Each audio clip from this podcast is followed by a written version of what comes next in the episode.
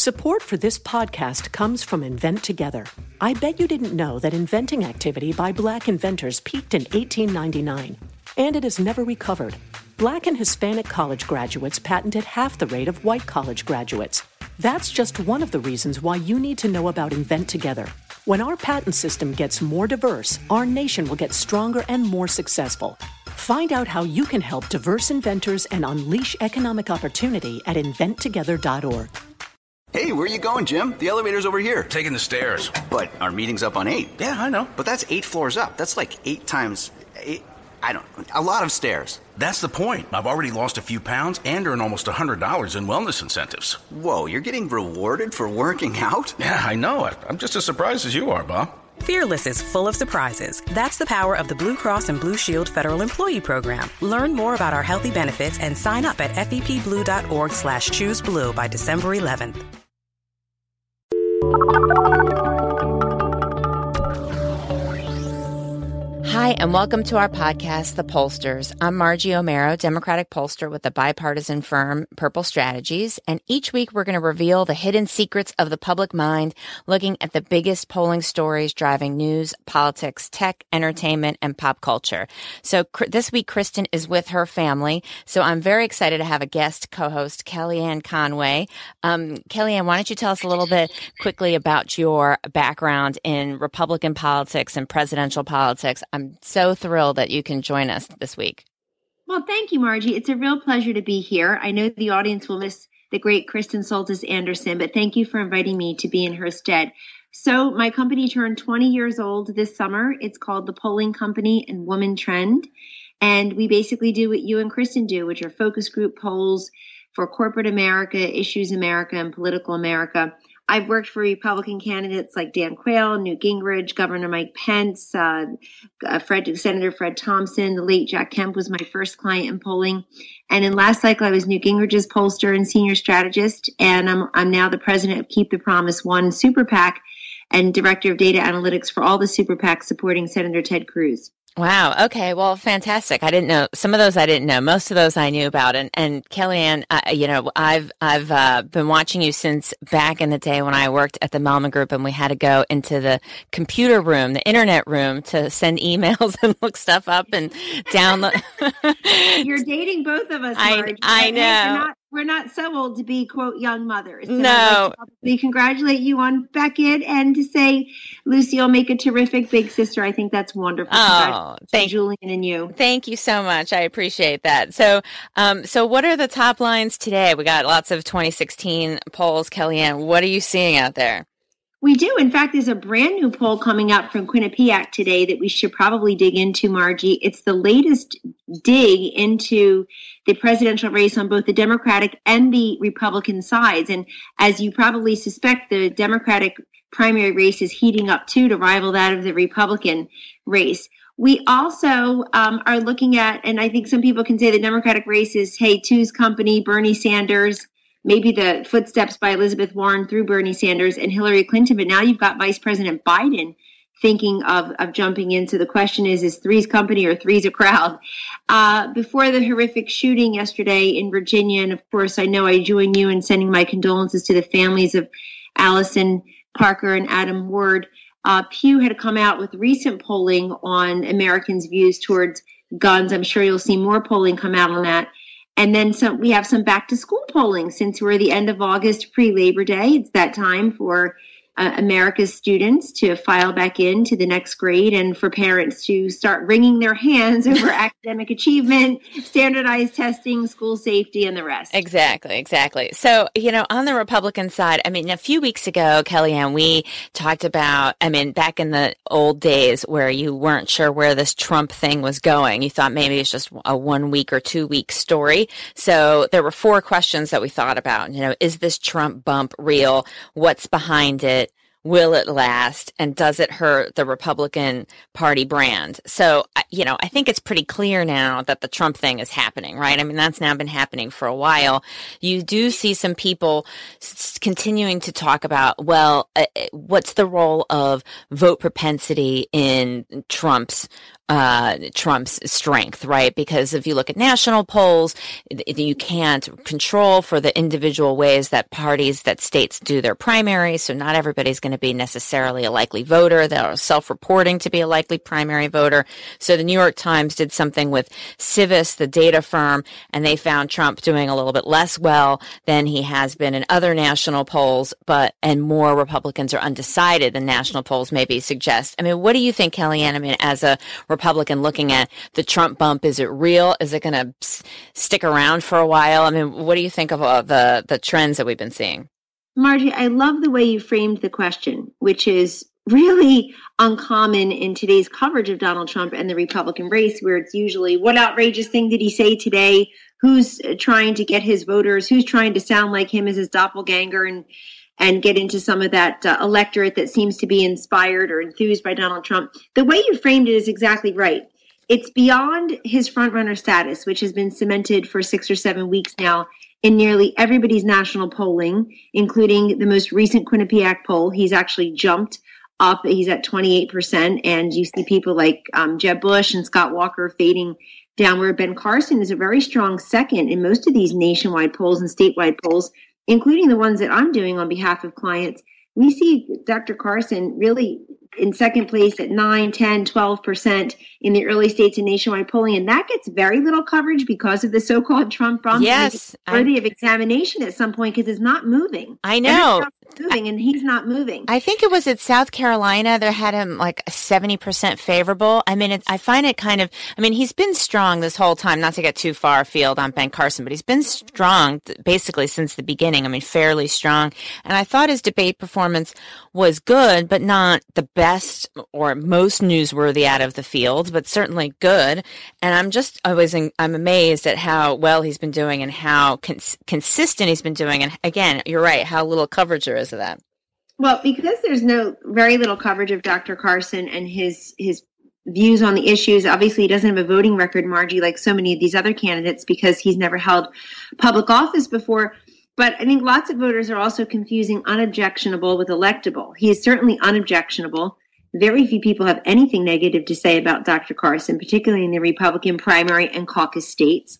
Um, but does that make you electable is the big question in the end. Can you convert that into convincing a fair number of people that you can be their commander in chief, for example? Right. So back to Trump, but I think it's worthy of examination because like everybody talks about Trump and everyone else, and we almost catapult right over the guy who's number two. Right. And all the polls, Ben Carson. So um, the thing, the way you frame Trump is really important because in this latest Quinnipiac poll, Trump tops the list, but he also has a fairly high number of Republicans who say they would never vote for him. Yep. And Trump and Clinton have the worst scores among the top candidates on honesty. So among Democrats, uh, excuse me, among vote all voters, Clinton is not honest and trustworthy, 61 to 34, her lowest score ever, and Trump is not honest and trustworthy, 54 to 38. Uh, and, and, I think that's important because the question is will voters ultimately cast a ballot for someone who they think or their neighbors think, their coworkers think is, quote, not honest or trustworthy? That would be fairly unprecedented. You know, we Americans like to trust and uh, trust but verify with our candidates. And also, we prefer candidates traditionally, Margie, who are very uplifting and inspiring.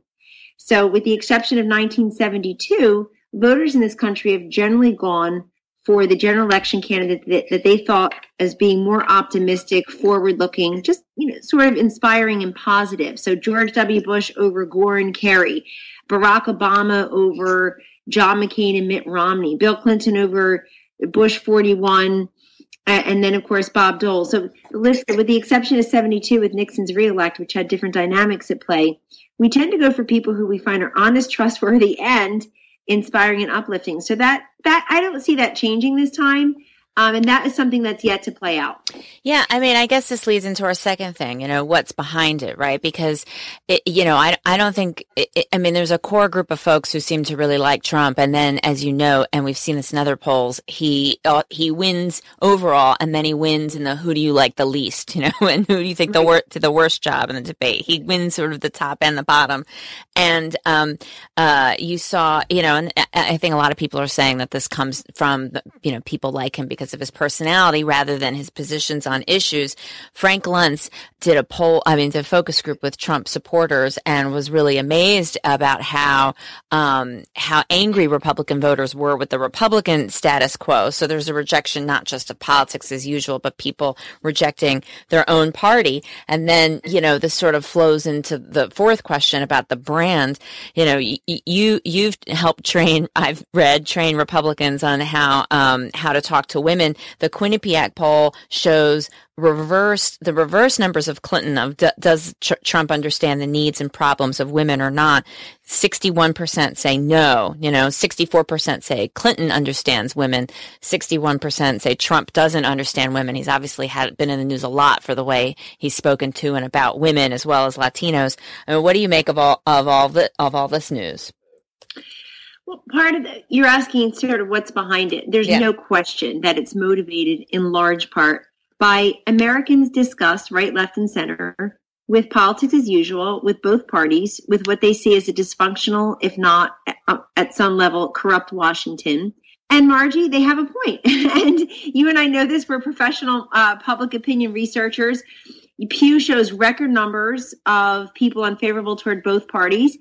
And I think uh, Republican rank and file voters will not be lulled again into this fiction of electability of who can win and who can't win and coalesce around the front runner. They were sold that on Mitt Romney. They were sold that on John McCain. They were sold that on Bob Dole. They were even sold that on George W. Bush the first time, and he barely won. And they will not be fooled again. And you're seeing that because Republican primary voters right now believe they've got great outlets for their angst and their frustration. And they do have the upper hand look at the rise of the outsiders. Yeah. Trump, Carson, Cruz, Carly Fiorina. They're really dominating the conversation, if not the polls in this race currently. And it's the establishment centrist candidates who again lost in 2012 and 2008. Those weren't close. Uh, it's it's those candidates this time. Bush, uh, Walker, now even Chris Christie. They're struggling to show that they're electable at some level. Um, I mean, I don't discount Governor uh, Governor Jeb Bush's strength in his fundraising numbers. But the fact is, he's been struggling in the polls and he's been struggling with positive press coverage. And the idea that last December he boldly went first to set up an exploratory committee, and it was supposed to be the shock and all strategy of deterring other entrants into the presidential race. If anything, it invited more people. We have 17 candidates. Yeah. Uh, but the other thing about so Trump is tapping into that. I, I'll tell you something about Trump that I believe, and I don't hear other people say he's got a very clever or maybe accidental way of letting voters complete the sentence. So what what I've noticed he does, Margie, is Donald Trump throws an issue on the table, gets applause, talks about it a little bit, and then actually allows you and nine people like you across the country to finish to finish the sentence. In other words, he'll say illegal immigration is an issue that we have to wrangle. This is crazy that it's such that that that we're being overtaken in our nation.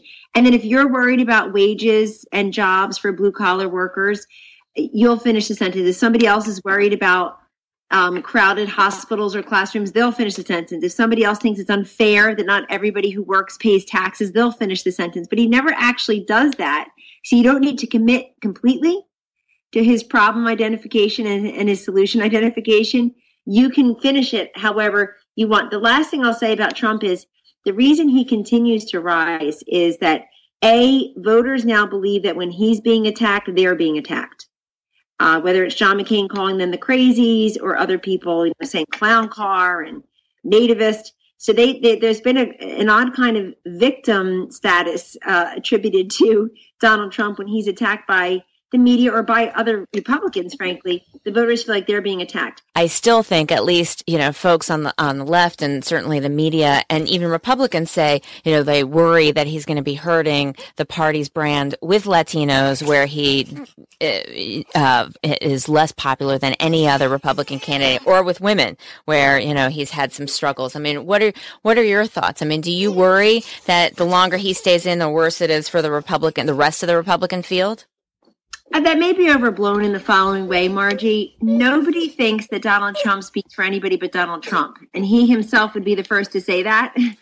And, uh, you know, we can't have it both ways. We can't have a whole spate of articles accusing Donald Trump not really being a Republican.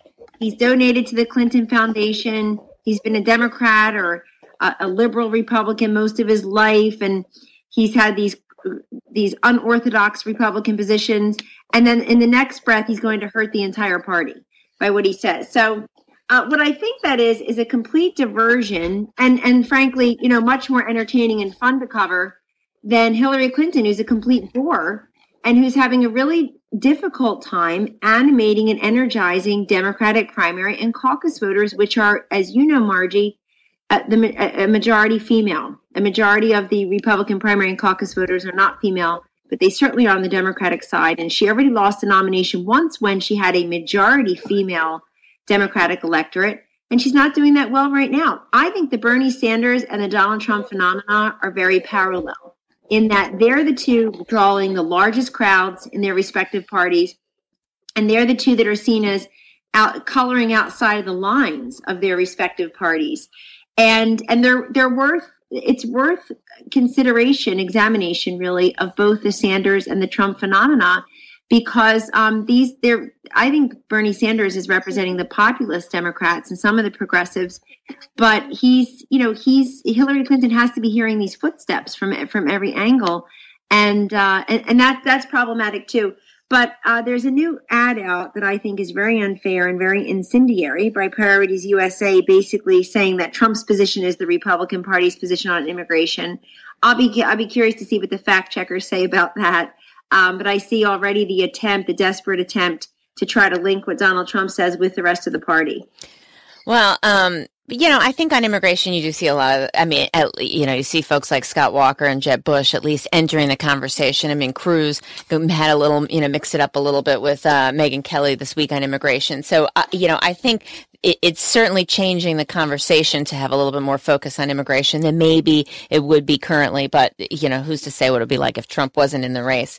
I mean, as far as the Democratic side, we could talk about that now. I mean, it's we don't have anything quite as interesting as the Deez Nuts poll from last week that when people went crazy. I mean, I saw somebody who said their cab driver was asking them about that poll. I mean, that's just a sign of how polling has just kind of t- has taken over, you know, public consciousness.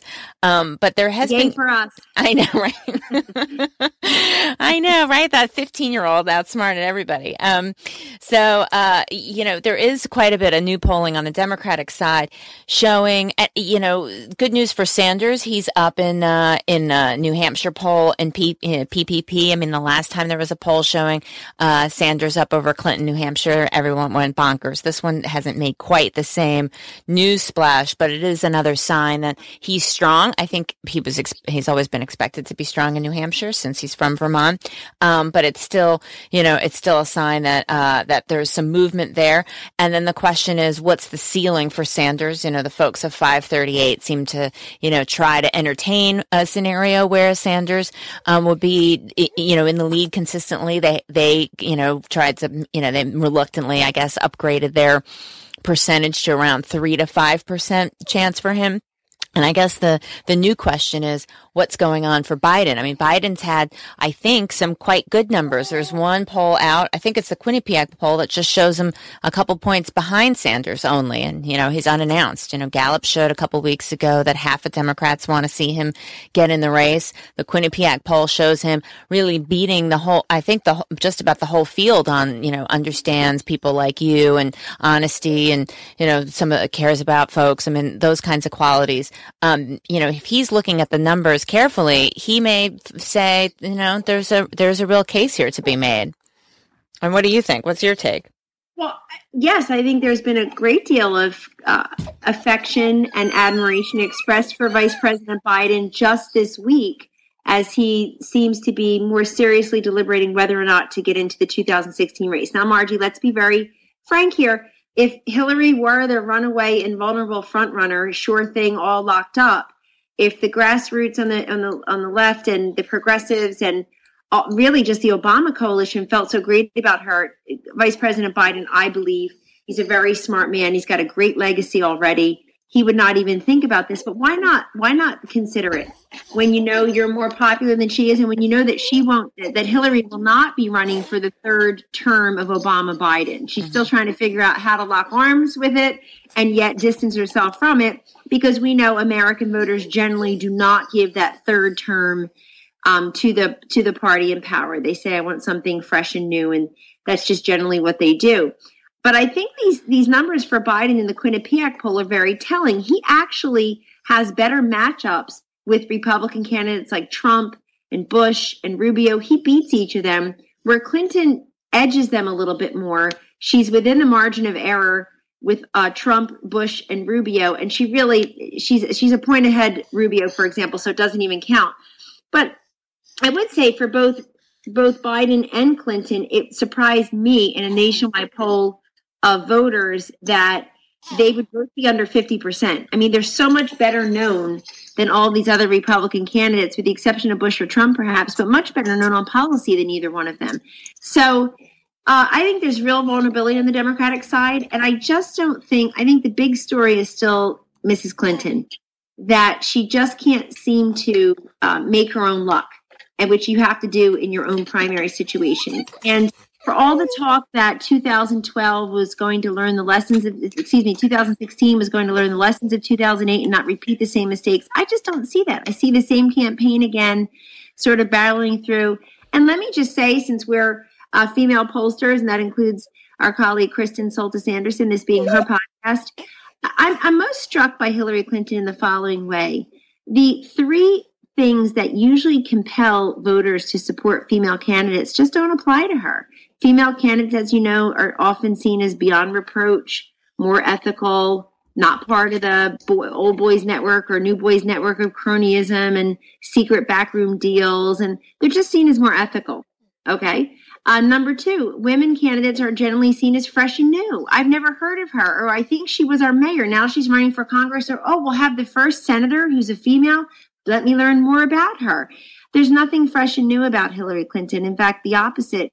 I, I don't think she's been able to to really leverage her longevity in public service as an asset right now. It seems to be it, it seems to tilt more towards oh god, the latest iteration of the Scandalabra. What's next?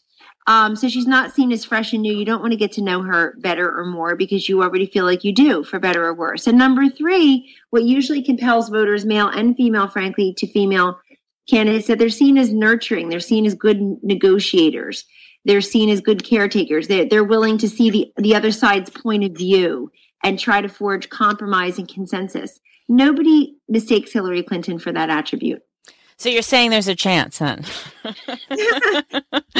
no, I think there's a good chance. I think part of why so many Republicans ran this time, Margie, is well, first of all, I do think Reince Priebus and the RNC have done a really good job of learning um, of, of, learning from the devastating presidential losses uh, Reince wasn't there in 2008, but 2012, and trying to play catch up with the Democrats on data, on ground game.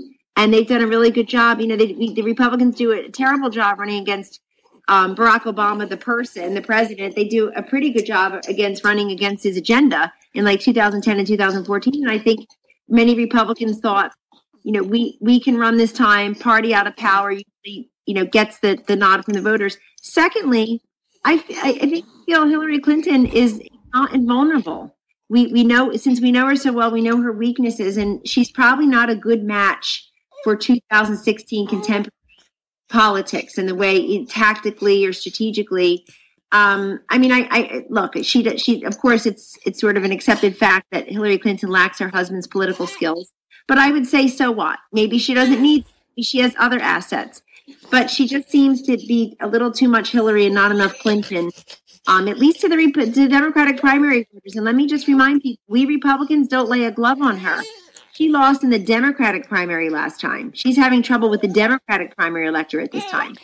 I mean, the flip side of all this is, you know, and people have been talking about this in response to the Quinnipiac poll already online is, you know, polls still show that she has an enormous lead over whatever Democratic field, uh, you, you, know, people run, whether it's Sanders and Biden or just Sanders, Warren, whatever combination of Democrats, she uh, always has a commanding lead. Um, that said, there's clearly enthusiasm for, um, for the Sanders candidacy that is, and here's the real big difference between him and Trump, as per your point earlier. Sanders isn't attacking Clinton. He's not, you know, he's not criticizing his fellow, you know, his fellow Democrats in this with the same kind of, um, you know, bombastic style that, that Trump is. What they do have in common, though, and we've talked about this on the show before, is that neither of them have a lot of trust in polling, which they, they both have said publicly. So they have that particular thing very much in common. Well, they do. And they're not afraid to say it. People usually look at politicians as guarded, as practiced, as poll tested focus group, you right. know, kid, kid approved. Um, and and they don't they just don't see that with Bernie Sanders and Donald Trump. The other thing about Trump and Sanders, which is very appealing, and you would not get this from Biden, you're not going to get this from a Bush, is that they're willing to take on members of their own party. That's really refreshing to guess guess to whom? Your own voters. They like to hear the challenge. I mean, I'm one of these Republicans who loves a good competition. 2016 is like my dream for a presidential race, Margie, because we actually have free market and competitive principles at play. We have 17 candidates. If you don't know everything about them, then shame on you. You you could look up on the internet, you can listen to their speeches, you can watch right. both debates. And so I think in, in terms of pure direct democracy, we've got that this time. The people have raised the most money, like a Bush, um, even Walker, they're not they're not high in the statewide polls now in a place like South Carolina or Iowa, the so-called SEC primary states, the whole southern swing um, that will occur on March 1st, the new Super Tuesday for Republicans. So it's very exciting in that competitive principles apply, and what and what Republicans like to hear, the rank and file folks who would vote in Republican primaries and caucuses, is that you're willing to stand up to leaders in both parties if you feel that they are abandoning principle, if you feel that uh, they haven't been completely honest. And I think that's incredibly important in both the Sanders and the Trump messages. Yep, yep, absolutely. Right. And we'll see how, you know, Biden navigates that because certainly, you know, he, he, of the three is sort of the, you know, he, I mean, as the vice president, as sort of the Senate operator, is going to have a, a, much harder time running sort of outside outside any sort of establishment. Um, but let's move on. So um, there was a terrible, tragic shooting yesterday of two journalists, and frequently we see uh, polling outlets test guns in the aftermath of a shooting. But but Pew actually did uh, did something fairly recently on this, um, where they tested proposals as well as their sort of global tracking poll question on on guns, and you know basically, I mean, I think the broader and the and the broad view, they didn't really see a lot of movement. There's still pretty clear support for a variety of stronger gun laws, like background checks for, uh, at gun shows and private sales, um, prevent mentally ill from buying guns, um, federal database to track guns, and a ban on assault-style weapon guns, uh, which is always a little bit lower um, in support than some of these other measures. We saw Walmart taking some action, but even here, you had just about half of Republicans say they support a ban on assault style uh, weapons. Um, uh, their overall climate question and this is something that uh, I've written about and spoken on the show about several times. They show a slight uptick. It's just basically bouncing around of more saying that it's more important to control gun ownership than to protect the right of Americans to own guns. You know, they've been asking this question this way for a really long time, for decades. So I can appreciate that they don't want to change the wording. And obviously people still use the phrase gun control, but the folks on the stronger gun law side no longer use the phrase gun control. It, it does tip the scale. Um, we don't talk about car control when we say people need to have licenses or unsafe drivers need to get off the road. But that, be that as it may, they're showing that that question is basically unchanged more or less from where it's been. It just continues to sort of bounce around sort of within the margin of error. Um, when, you look at these numbers, I mean, when I see these, uh, you know, I have the same feeling that a lot of folks on the left, which is you have a, an issue where there is overwhelming bipartisan support for some of these policies. I mean, really, oh, you know, you're talking about 85% who support background checks for private sales and at gun shows. Yet, um, yet that doesn't it doesn't match up with the, the political dialogue about guns broadly is in a completely different place than the dialogue over specific gun laws and and it's just a it's just a disconnect that frustrates the left enormously and has for a long time. I don't really see that changing anytime in the near future. I mean, what do you think when you look at these numbers, Kellyanne? They're pretty static, Margie. The only time there's an uptick, a real difference in polling on gun rights versus gun control, as we said, is when when a tragic shooting happens, like God forbid, Newtown, Connecticut, or Columbine back in 1999, really probably showed the, the fevered pitch at its height. for people just throwing their arms up in the air and saying, do something already about this. And of course, yesterday's tragic shooting of two innocents. Um, I think we also need to, but there's very little, there's very little movement in public opinion, and it actually fades.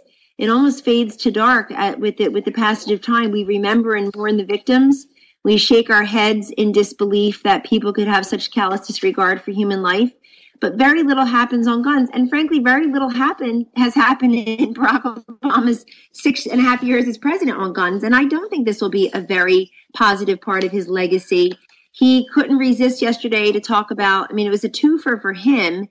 Um, instead of addressing what, what, appears to be some significant problems, uh, a very troubled man who shot these two innocents dead and then eventually took his own life when he was surrounded instead of addressing that, he went right for the, the usual talking points, which are very disappointing to me to hear the president just talk about we have to do something, stop gun violence, this is worse than terrorism. Why even throw that in there? I mean, it's worse than 9 11. It's worse. In other words, it's all bad. Um, and I just think the president has been really deft, DEFT, in mourning with the nation when we've seen tragedies like that in the movie theater in Aurora, Colorado, certainly Newtown, certainly the shootings out in Arizona uh, with with Congresswoman Giffords and, and, those who who lost their lives in that shooting. But he hasn't done anything on gun control. And that includes the first two years of his presidency when he had a Democratic Congress. So I don't think this will be a positive side of his legacy. Hillary Clinton tweeted yesterday something pablumish like, we must stop gun violence. The, the answer, quote, we must act to stop gun violence and we cannot wait any longer what exactly does that mean? She she and her husband have been in public life or public office for 30 years. So and, and, anyhow, it's it's a very frustrating issue on both sides. Um, but I will tell you that people respect the Second Amendment. There's a lot of support for the Second Amendment. I think we should uh, we should stop. Uh, we should stop just always talking about gun control and not look at the underlying trouble of people like the guy in Aurora, certainly the guy in in Newtown, and let's just say the guy yesterday. This guy yesterday, they found all, all types of very troubling evidence at a scene. He had he had filed two racial discrimination lawsuits that were dismissed from places that he used to work. Um, and he went on a tirade. Anybody can pull up his Twitter feed. It's very troubling to see what motivated him to take two lives.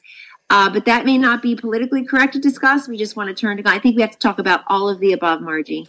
Yeah, no, I mean, I think, you know, I mean, folks on the left look at the fact that there are more laws weakening gun, you know, uh, access, you know, making it easier to have access to guns and making it harder to have access to guns as a sign that the political debate, the policy debate is just not in sync with where, with where people are. Um, it, but anyway, so moving on oh, to. let me, let me add yeah. one more thing, yeah. um, because I just read it this morning. So maybe we all are not aware. Uh, the killer in the Virginia journalist shooting, reporter shootings, passed the background check and bought his gun legally. The same was true with the Charleston shooter, um, who gunned down nine African Americans who had welcomed him in to worship with them, and then whose families turned around and forgave him um, publicly, which is which is just so awesome.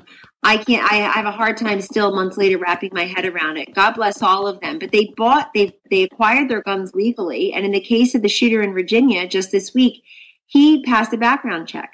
So we have to again, if, if we're going to add more laws and more laws, I just don't know if somebody can draw a straight line between the tragedy that occurred and what more laws would do and say that that could have prevented that. I, I know I had read stories in after the Newtown, Connecticut shooting that more laws would not have helped because his his mother bought the firearms and including a firearm that her son used to kill her so it, it's um, we have to just talk about uh, other instead of just putting more laws in the books. How do we treat the underlying problems here too with the shooters themselves? I, you know, I agree all of the above. I mean, look, some states have a harder time enforcing some of the laws that we have. We don't have consistent uh, technology to do uh, database sharing across the across the country, and so it just it's a bit of a sieve, at least in terms of uh, making it easier for people to shop around for sort of the easiest place where they can get access to guns even if you know we're t- we're no longer talking about the the horrific tragedies that that make it into the news. Um, so it, it, turning into our last topic, which is um, back to school. So you know, we're both moms. I'm going to my new new school, new parents orientation this afternoon, actually, uh-huh. and uh, for a brand new school. But we don't have any testing yet at for uh, for four year olds, thankfully. So so I don't have to worry about all that. But but Gallup has a new poll out with um, the group PDK or Phi Delta Kappa. Um, apparently, they've been doing this poll for years, and um, now they're doing it sort of mixed mode. What they usually used to do it all by telephone. Now they're doing part online, just as that's part of the trend these days. Um, but they have found what I think a lot of polls find. You know, people think that uh, their own school is great, but that schools in the country are struggling. They're worried about too much testing. They think parents should be able to opt out of opt their kids out of testing, but they wouldn't necessarily opt them, their own kids out of testing. Um, and also worrying about uh, about lack of funding uh, as the biggest problem facing schools, and also overwhelmingly get your you know be required to get your kids vaccinated. So um, a lot of stuff in here, I guess, showing both left leaning tendencies, right leaning tendencies, um, sort of what you'd expect of a cross section on on uh, on education. What do you think, Kellyanne? I totally agree. And between us, we have six children. Um, I, I, don't think Beckett's going to go to school, but I'm sure he's already a savant like his big sister. um, but he'll he'll be homeschooled for now, right? Yes, exactly. Everybody's for homeschool until a certain age. Anyway, uh, I, I found this poll to be fascinating, but also, as you point out, Margie, to confirm much of the data that we already know. But I love polls like that too, to show us there really hasn't been a change in trending that people that parents views are fairly constant across the education spectrum. I was most struck in the Gallup polling, the back to school polling, Margie, by how consistently in agreement blacks and Hispanics and whites were on do they uh, number one do they think there's too much standardized testing? Yes, you, that children true. should be vaccinated. You know, real real support across the races and ethnicities, and real support across the po- the the political parties. Yep. In fact, I noted 94 percent of Democrats say that certain vaccinations should be required before kids can go into a public school. It's 94% of Democrats, 80% of Republicans. Um, but then you also saw agreement about the, the you also see agreement re- usually about curriculum too. You know, a lot of parents want us to get back to basics in our curriculum. And uh, this Common Core is a real wedge issue in the Republican primary this year. The Republican primary wedge issues are not guns and gay marriage and abortion the way some think. There's going to be not a lot of difference within the Republican Party on those issues. The, the real wedge issues are illegal immigration, Common Core. So I think you see that reflected here too. I am a parent of four school children who live under Common Core in New Jersey, and it is every much the conundrum and the frustrating nightmare that people say it is. We, my husband and I have law degrees, Margie. We are um, professionals who have a difficult time doing math homework with our now fifth graders. No joke. And it becomes very frustrating. I think what really changed on Common Core, whereas you first had many of the, I don't want the government mandating or telling us what's in our children's curriculum. You had many libertarians and conservatives and Republicans saying that. You now have lots of folks, right, left, and center, who don't like who don't like the fact that um, that they can't help their kids with their homework. That's very frustrating to them, or that these kids are tired and nervous. You have reports of second graders feeling anxiety over standardized testing, and and what good does that do? Um, one thing I will say about these polls, and, and, and generally speaking, is I think the whole vaccination debate now being included in the Gallup polling and in, I think, everyday conversation, water coolers, cappuccino counters, is fascinating because what I see in the public schools is not mine, of course, but what I see in the public schools is because we make sure not is that we're trying to purge, you know, Christmas from the calendar and Halloween is the black and orange and don't bring in cupcakes because they're filled with sugar. Bring in fruit kebabs. That'll make it really popular in Lucy's class, Margie. Um, fruit kebabs over cupcakes. I'm already uh, that kind of that mom. yeah, there you go. No, no, no, it's all fine. I bring in both. Um, it's all fine. But but the fact is, if we, we have all these, you know, kind of quiet mandates about what we can, but your kid can be one sneeze away from mine and not be vaccinated. I think that was a real demarcation um, in this polling. It's not even close. Yeah.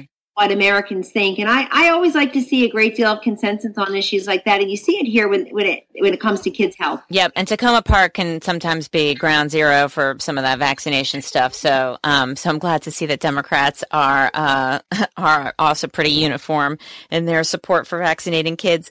Um, yeah, I mean, I thought this stuff, you know, I thought the, these polls were really interesting. I too noted the pretty uh, pretty wide degree of consensus across racial and party lines. You really don't see that very often with uh, public education when you're talking about public schools. There was a interesting two part series on This American Life for folks who listened to that show where they talked about school integration, and you can hear, you know, the real the real fault lines that come up when people talk about public schools frequently. Um, I've certainly seen it in focus groups, but you don't you didn't see it in these results, which I think is is always a good uplifting sign. Yes, and I think people are. Gallup asked the question. We've asked it in our polling too, um, in similar ways. Would you want to move your child, you know, from um, from the school if you could? Or and there, there's still a fair number of people who think they can always do better, and we all have mom's guilt, wondering, you know, is this the best education for each child? Uh, loving them all equally, but responding to each one differently, naturally. But the fact is, Margie, that um, people do feel pretty good with their local schools but that number two has been a little bit static, if not declining over time. And I think part of it is also projection. It's, well, geez, you know, my kids are in the school. If I don't think it's great, what right. the heck am I doing? You know, right. that's my first responsibility. So I think sometimes those are inflated. What I see happening and it, it, across this country, and, and certainly in certain states, in places like New York City, is the rise of charter schools, the rise of school choice programs, the rise of school homeschooling. People are looking for free market alternatives many times to our zone schools, to our traditional public schools. And I'm saying this as a public school parent. Um, and, but they are looking for alternatives, and many are finding them. I mean, Eva Moskowitz, former Democratic City Council member in New York City, has done with her charter school network, Success Academies in New York, is nothing short of magical um, thousands of students. She's been in the fight with Bill de Blasio up there, I know. It's too bad it's taken a political turn. But if you just focus on the students and not the politics, you would be incredibly impressed.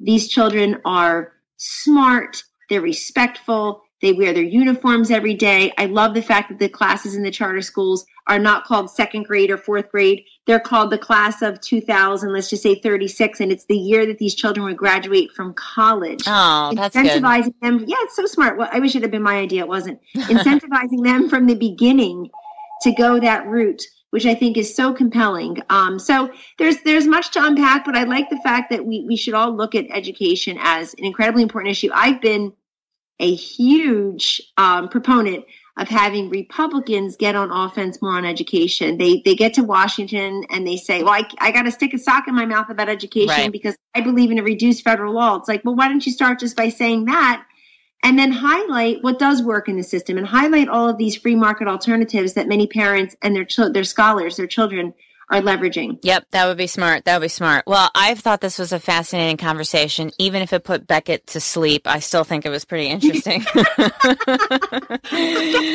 hopefully, hopefully Beckett is the outlier with the audience. right. Especially if you're driving, guys. Stay awake. Um, so, uh, what we learned this week, maybe the Democratic primary is getting more interested in the than the Republican primary. Could that possibly be? Uh, the polling on stronger gun laws doesn't change much, and sadly, the number of gun crimes doesn't seem to change much either. If it's back to school time, then it means it's back to polling time. Although we no longer really seem to take that end of August break in polling that we once did, I guess because everyone's goes back to school at all kinds of different times. But um, you can find us at the pollsters on Twitter at the pollsters, on Facebook at the pollsters, where we post all kinds of stuff, not just what we talk about on the show. We have show notes with links to everything we've discussed. You can reach me on Twitter at Margie Omero. And where can people find you Kellyanne on Twitter? At Kellyanne Polls, P O L L S, K E L L Y A N N E P O L L S. Real pleasure to be with you, Margie and Beckett, and fill in for our friend Kristen today. Great. Well, thanks so much, and uh, hope to have you back sometime. Thank you. Take care. Bye. Bye bye.